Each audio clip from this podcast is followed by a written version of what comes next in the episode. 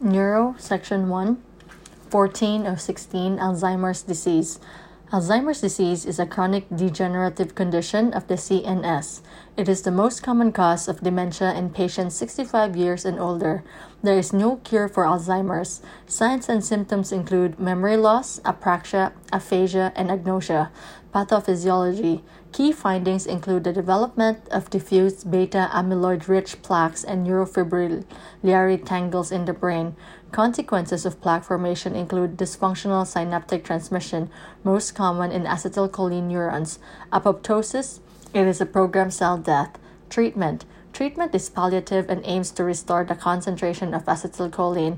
This is accomplished with cholinesterase inhibitors such as Tacrine, donepezil, rivastigmine, and galantamine.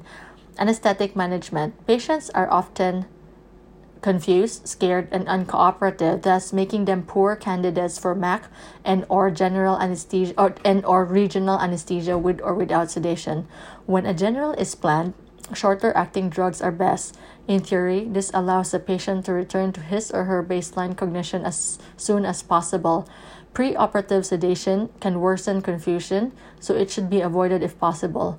Cholinesterase inhibitors increase the duration of action of succinylcholine, although the clinical significance of this is debatable.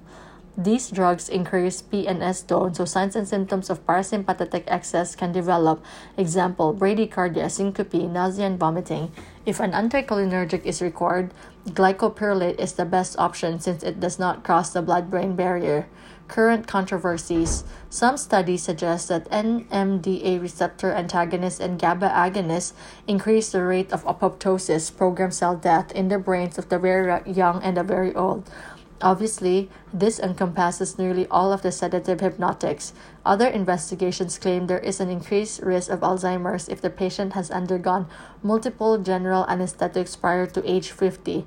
Some of the halogenated anesthetics, such as halothane and isoflurane, increase beta amyloid production, the protein that is implicated in the genesis of Alzheimer's disease.